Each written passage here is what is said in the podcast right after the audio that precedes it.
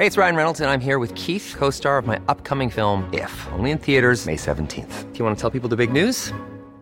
All right, I'll do it. Sign up now and you'll get unlimited for $15 a month in six months of Paramount Plus Essential Plan on us. Mintmobile.com slash switch. Upfront payment of $45 equivalent to $15 per month. Unlimited over 40 gigabytes per month. Face lower speeds. Videos at 480p. Active Mint customers by 531.24 get six months of Paramount Plus Essential Plan. Auto renews after six months. Offer ends May 31st, 2024. Separate Paramount Plus registration required. Terms and conditions apply if rated PG.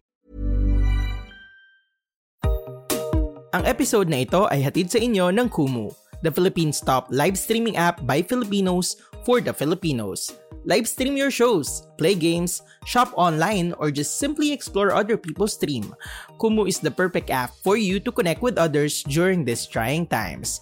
You can also earn money just by collecting diamonds that are convertible to cash or join Kumu quiz shows where you can take home legit cash prize.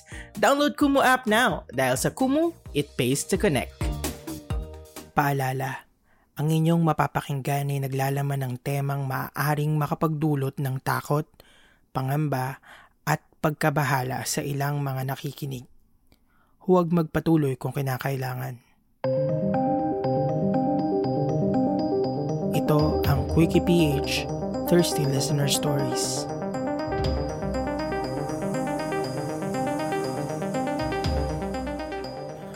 Sumulat ako dahil gusto ko mabasa ito ng taong nagbabasa sa likod ng Quickie PH. Sobrang kinikilig ako kapag naririnig ko ang boses niya. Ang talino niya magbigay ng mga komento sa bawat sulat na binabasa niya kaya sana balang araw mamit at makilala ko siya. Itago niyo na lamang ako sa pangalang RJ, taga Cavite, 26 years old, pangit at hindi katangkaran.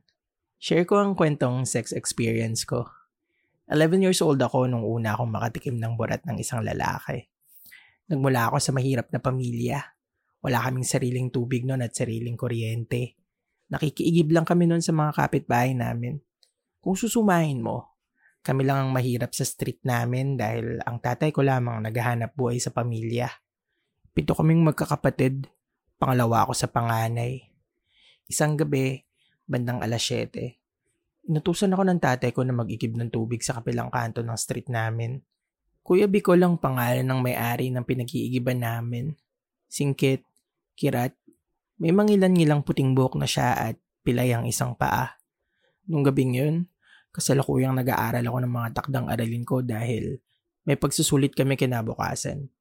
Inutusan ako ng tatay ko na mag-igib muna sandali kila Kuya Bicol para may pangligo kami kinabukasan. Agad naman ako sumunod sa utos ng tatay.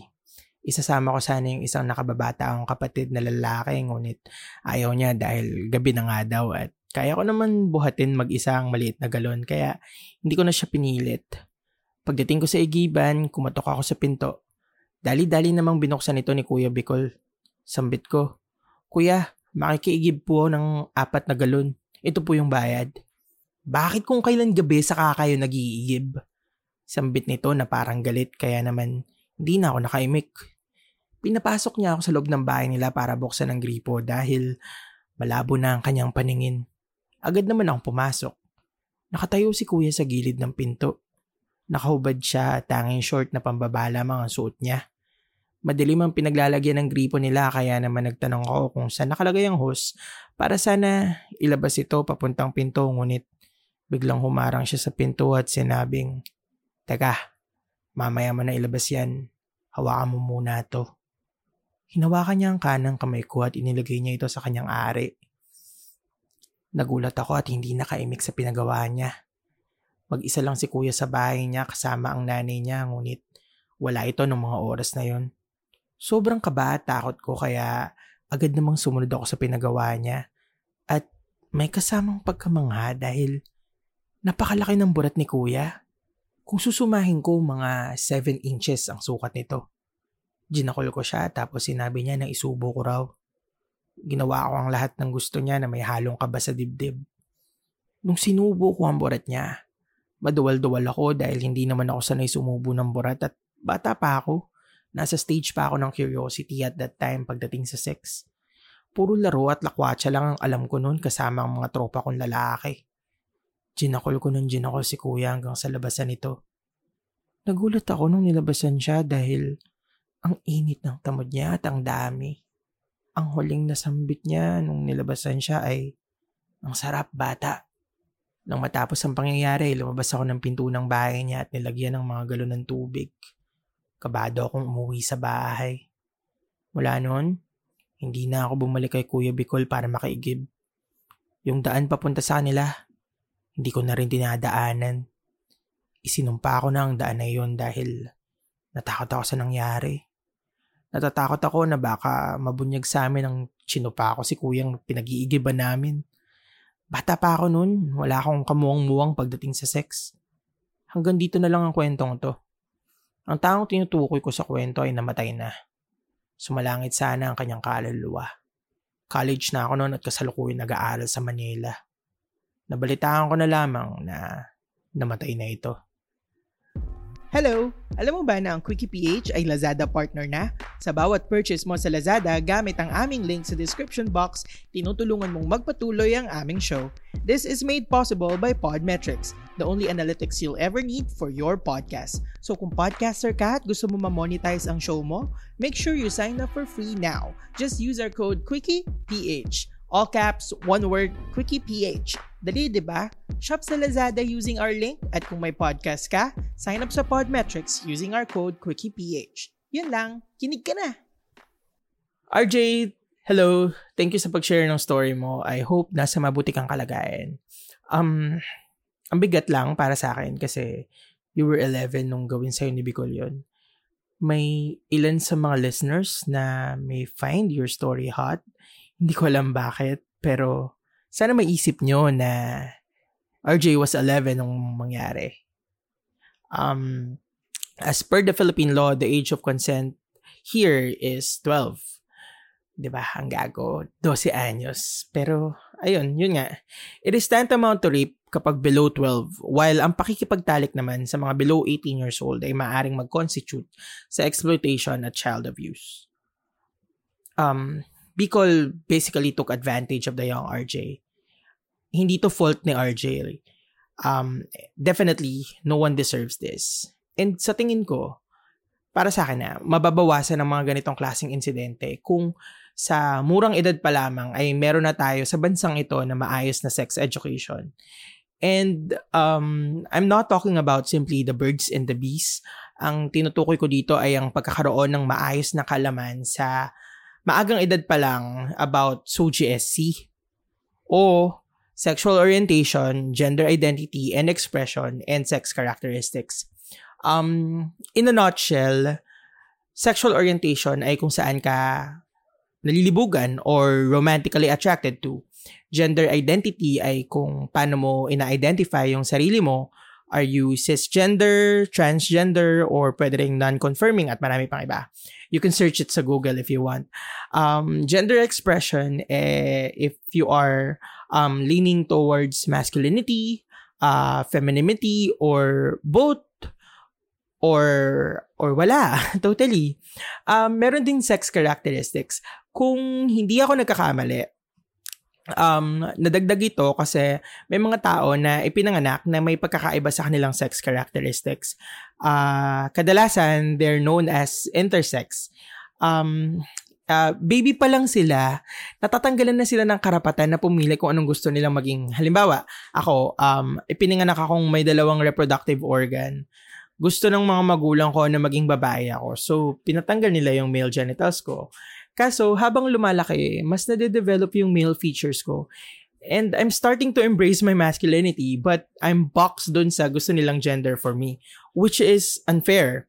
Um, I hope hindi ako nagkamali sa example and sa mga sinabi ko. But if you think I am wrong, please correct me. Tatanggapin ko yon and I will study harder. Uh, medyo umuulan, so maririnig yun sa background yung ulan. I hope that's okay uh, na, well, as you all know, nasa, nasa bahay lang tayo lahat. Uh, wala akong studio. Ayun. Um, yun nga, dahil, dahil doon, uh, dahil, dahil nga hindi natin alam na may kalayaan pala tayong pumili, we stay in silence. Um, we live our lives in the dark hanggang sa nagiging na tayong resilient sa pag-ubuso ng iba, Ayun. Or, yun nga, nagiging abusive. Then, um, sa heteronormative na mentality na na-impose sa atin, we thought na us, gay men with dicks, cannot be raped. There cannot be rape. Therefore, hindi tayo nagsusumbong. Most of the time, it also creates internalized homophobia. Alam yun, discreet gay men rather stay in silence kaysa mabansagang bakla. And yun nga, dahil ito sa kawalan ng pangunawa ng karamihan tungkol sa SOGSC. Kapag may maayos na education ang mga tao sa SOGSC at meron ding maayos na guide sa safe and proper sex, maaari nitong ma-prevent yung mga sexual violence towards children and also, of course, sa mga members ng LGBTQ plus community. Pero, yung, edu- yung education, uh, para sa akin na, hindi siya enough. Um, hindi siya enough uh, na yun lang. Uh, I think kailangan natin ng batas na magpoprotekta sa atin against gender-based abuse and discrimination. Kasi kung may national law na magre-recognize ng struggles ng mga nasa LGBTQ plus community and magpapataw ng parusa sa mga discrimination na gender-based, then na, naniniwala ko then na no children will suffer in silence under these situations ayun, um, isa pa para sa akin din, hindi rin enough na para sa mga para sa mga miyembro ng pamilya natin na sabihin nilang tanggap nila tayo but continuously deny yung mga rights natin. We ha- we have been choking on their heteronormative heteronormative belief for so long. And I think it's high time to take our stand, occupy our spaces and insist our rights. Ayun, uh, ang, ang ano na, no, parang ang lawak na. Uh, but, you know what, uh, RJ, um, I, I'm proud of you for being able to share your story. Uh, I'm not sure kung tama tong mga sinasabi ko. But, I just want you to know na proud ako sa'yo. Um, ang tapang mo, kasi sa totoo lang, ah, uh, uh, hindi ko alam kung paano, ano yung sasabihin ko kung, kung, wala, parang na-speechless ako sa, ano, sa pinagdaanan mo. Kasi, definitely, I don't know kung ano yun, kung, kung anong pakaramdam. But, yun, sobrang tapang mo. Um, sana, you do your best in the coming years and you strive to be better not for anyone but for yourself. Um if you need someone to share your stories with, Quickie PH will be here for you. Let us be your voice. Uh, lastly, yun nga, thank you sa ano sa uh, sinabi mo tungkol sa boses ko. Uh, napapakamot ako na ulo. Pero salamat. Uh, huwag mong tawagin yung sarili mong pangit kasi walang pangit sa bahay ng Quickie PH. Yun lang. I hope you got something from listening sa ating Thirsty Listener Story ngayong araw na to.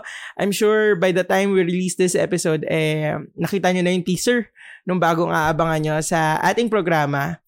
Ah... Uh, na-excite ako dito kasi I'm sure maninibago din kayo sa mga maririnig nyo. Sana magustuhan nyo. And supportahan nyo pa rin kami dito sa Quickie PH. Uh, if you want to share a story, share it with uh, us through quickieph at gmail.com or follow us on FB, uh, Facebook, IG, Twitter. Mas active kami sa Twitter at quickieph. Bukod sa amin, makinig din kayo sa mga co-affiliate podcast shows namin sa Podcast Network Asia like Tita Talks, Machong Chismisan, Langga Speaks Podcast, and more. Just visit podcastnetwork.asia. Also, support local podcasts. That's it. Always stay safe and stay thirsty. Bye!